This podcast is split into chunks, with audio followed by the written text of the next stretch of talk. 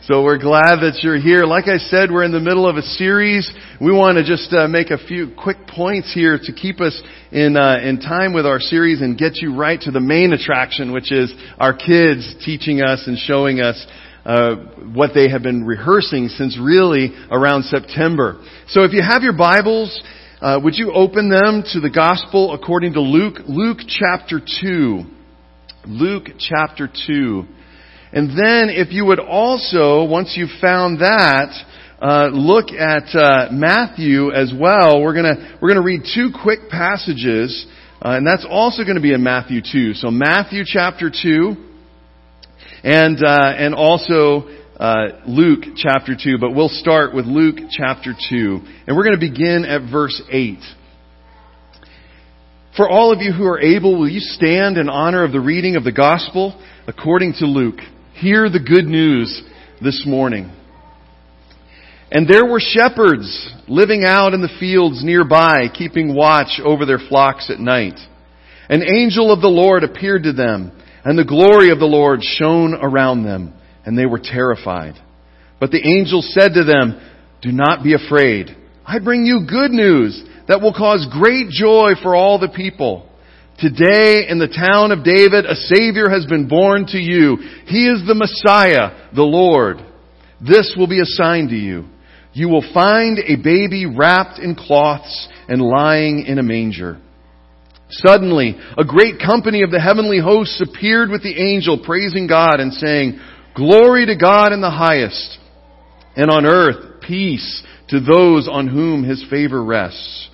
When the angel had left them and gone into heaven, the shepherds said to one another, Let us go to Bethlehem to see this thing that has happened, which the Lord told us about. So they hurried off and found Mary and Joseph and the baby who was lying in the manger.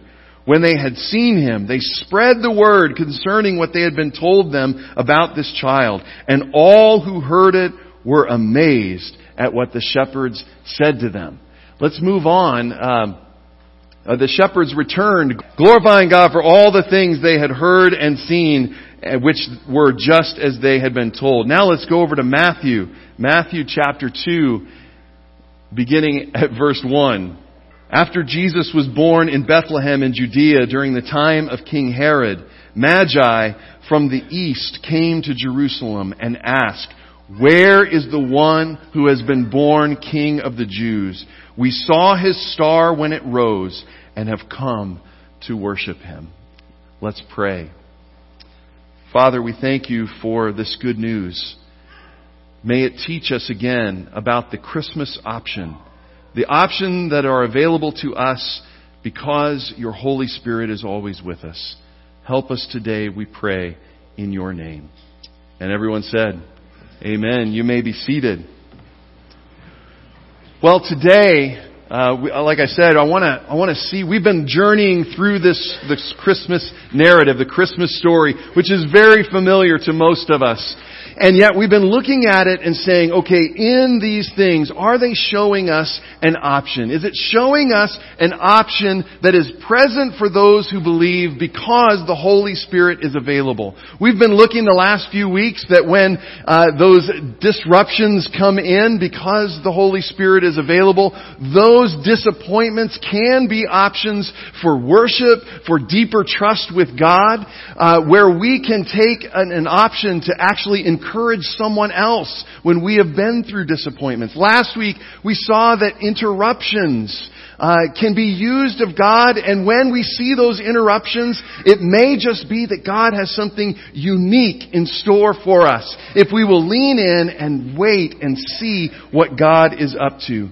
This week, I believe that our two little narratives here, the shepherds and the wise men or the magi uh, that we talk about give us and show us the option that if we truly want to love God and love other people, we must allow our routines to be interrupted.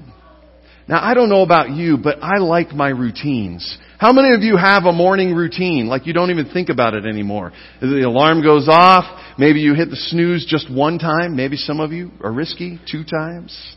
Uh, maybe right after that, you know, you just kind of go through. And if your alarm doesn't go off, oh no. your routine is interrupted or it's incredibly sped up which just makes it feel bad. And so we're going to look today and see a couple of instances where routines were interrupted. And yet it begins to show us that for that, to, for us to love God and to love others, it often takes place when our routines are interrupted. So let's look briefly at our first narrative, and that is the story of the shepherds, the one that we've all learned about since Linus hit the big stage and uh, was able to tell us all about this story or tell Charlie Brown about the story. But here are shepherds out in the fields. We think of that as something kind of special and those kinds of things. For them, it was their job. It's what they did. They were just out in their routine. How many of you have a work routine? You kind of know what your day is going to look like. You do that. They're in it. They're out. It's dark. There's maybe a little campfire, maybe not. It just depends. And they're out watching their livelihood, the sheep. This is how they live. This is how they, they do their thing. So just imagine yourself being at your job, in your workplace, and all of a sudden in the midst of the darkness, an angel shows up, and we know the story. Just tells them not to be afraid, tells them of the baby that has been born, gives them the signs that will help them find their way there. Then there's a giant choir. They sing glory to God in the highest. It was probably a little better than our choir today. Oh, okay. Yeah, you agree with me. All right. And, and they, and then it's gone. The darkness returns. The thunderous silence. Probably hear a gust of winds. One of the sheep buying, making their noise. It was there right in that moment that those shepherds had an option. That they began to see if they would choose. Would they just sit there and say, wow, George, that was pretty cool. Great singing, awesome light show. Glad they chose our hill to do that on. All right, six more hours till daylight. No we know that they realized the option that was before them. That when, that worship often interrupts our routines. And so they chose to go. Now I want you to think about this. They're out on a field. So they, they we don't, we're not told in scripture, but either they left their livelihood, they took off, to find this baby, they either left their livelihood or they had to gather the whole flock around them and drive the entire flock out of the fields and down to find the stable. Many of you who have children know what this feels like every Sunday morning. Had to get everything together and drive them down. They find the baby and they, they worship. But then they don't just stop there. They realize that part of this option means they also have to declare out what they have seen.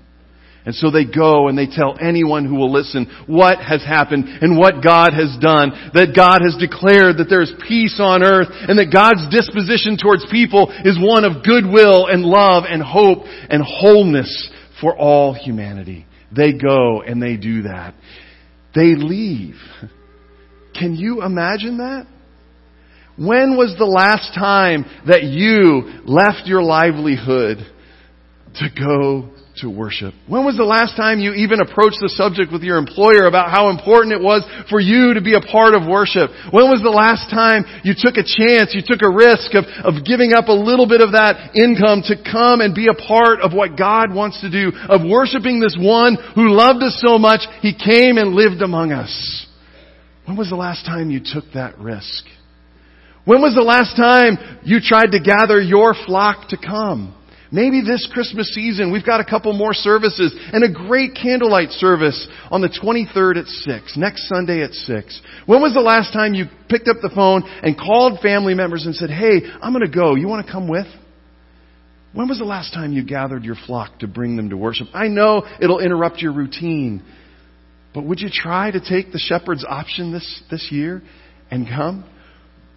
What about declaring what you have seen? We've been working this, this month that we've been looking and handing out those postcards to invite people to come, to tell a little bit about our services. You can still get them. They are on the, uh, on the Welcome Center. And I want you to know this is going to become a part of our culture. Next week, Deidre will have new postcards for our January series that will be starting uh, when we get back. And I want you to take those. We've got to get in the habit of letting people know what we are doing and inviting them to be a part. Will you take the shepherd's option this year? Well, let's move on. Because we have the three magi that we need to get to. Now, I know scholars will tell me they were not present at the manger. I know that might be a shock because if you go home to your nativity set, you will see probably three wise men right there, right? Uh, we put them out there. Technically, the church doesn't celebrate that until Epiphany. That's the next set of holidays. But one thing that I think is important about the Christmas narrative is they saw the star when Christ was born. And there was something about them that said, I need to make that long journey to go see what God is up to. To see this thing that has happened. Now, we don't know a lot. Some say there weren't three, but it was three gifts, so we wrote the song to say three, so we can talk about gold and frankincense and myrrh. There could have been a ton of these magi who came. They, we don't know if they were kings. Uh, some scholars will say they were uh, just kind of uh, stargazers in some ways. Um, some will say that they were actually priests in the Zoroastrian religion that, that kind of combined looking at the stars with a little bit of science. So maybe today our best guess is that they were somewhere between scientists and astrologers. All we know is they were way far outside the bounds of Judaism. And that no good Jew would associate with magi from the east. And yet it was to them that they saw something, they were studying and longing for knowledge, and they decided it was time to make the long journey to do this. And we know that they did, and they, they eventually made it there. Some say as early as seven months after Jesus was born. Some say as late as two years. You know, get five scholars together and you'll have at least 21 opinions. But we know that they longed for something. They sought hard and diligently for it. And when they were there, Mary and Joseph did not send them away. You see, Mary and Joseph seemed to know that God is available to any who would seek Him. And any means any. That means you. That means me.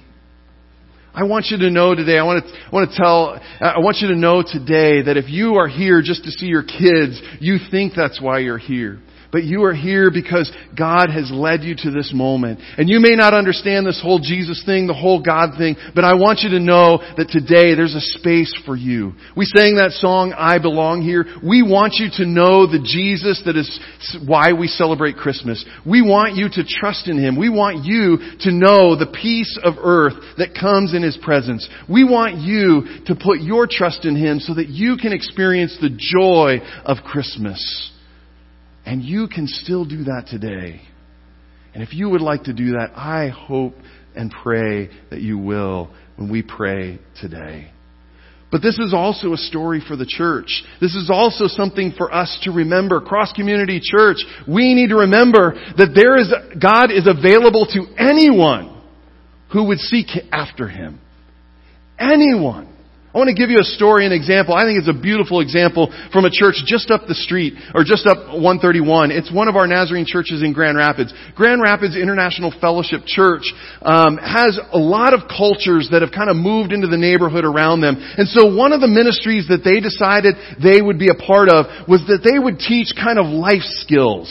So they have all kinds of different classes. And one of those classes is an English as a second language class, which they teach uh, in routine. They do a certain number of weeks and then they have a week in between and then they start again. And every time they get, they approach that empty week, pastor would go around to the classes and just say to everyone, give the invitation, if you're wondering about Christianity, I'm going to do a brief teaching on the off week in my office. If you would like to hear what Christians believe in, you can come. And so he was waiting. He said, sometimes people show up, sometimes people don't. And uh, Pastor Joe said there was a, a knock at the door. And he opened the door, and there were three Muslim imams in their full religious regalia. He invited them in. They sat down. He treated them with great respect and dignity. And he told them what we believe. He told them of the God who so loved the world that he became one of us. And while he was among us, he loved people deeply. He showed the way of God. He showed the way of love. He died on a cruel cross. He was raised on the third day to show us we no longer have to fear dead, death. We know that He sent the Holy Spirit to empower human beings to live and love like Jesus did. And that the church's mission is to tell people and declare the love of God to all humanity. He finished. The imams were quiet. And then, one by one, they took off their head covering, which he found out later was an immense sign of respect. He said one of them had actually had tears in his eyes and said, Thank you, Pastor Joe. No one has ever taken the time to tell me what Christians actually believe. Then they all stood they put on their regalia again and they walked out the door. Pastor Joe doesn't know what impact that made, but he took the option because he realized that God is available to anyone who would seek him. And the wise men show us this each year.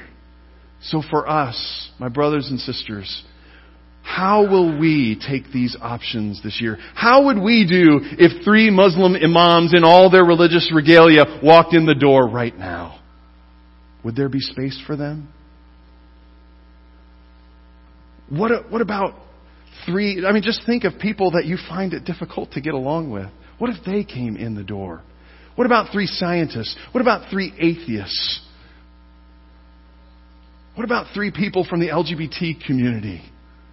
Would there be a place for them if they were honestly seeking? The truth is, church, we can no longer judge somebody else's journey. We don't know the long and arduous journey that God has taken them on to bring them in the doors.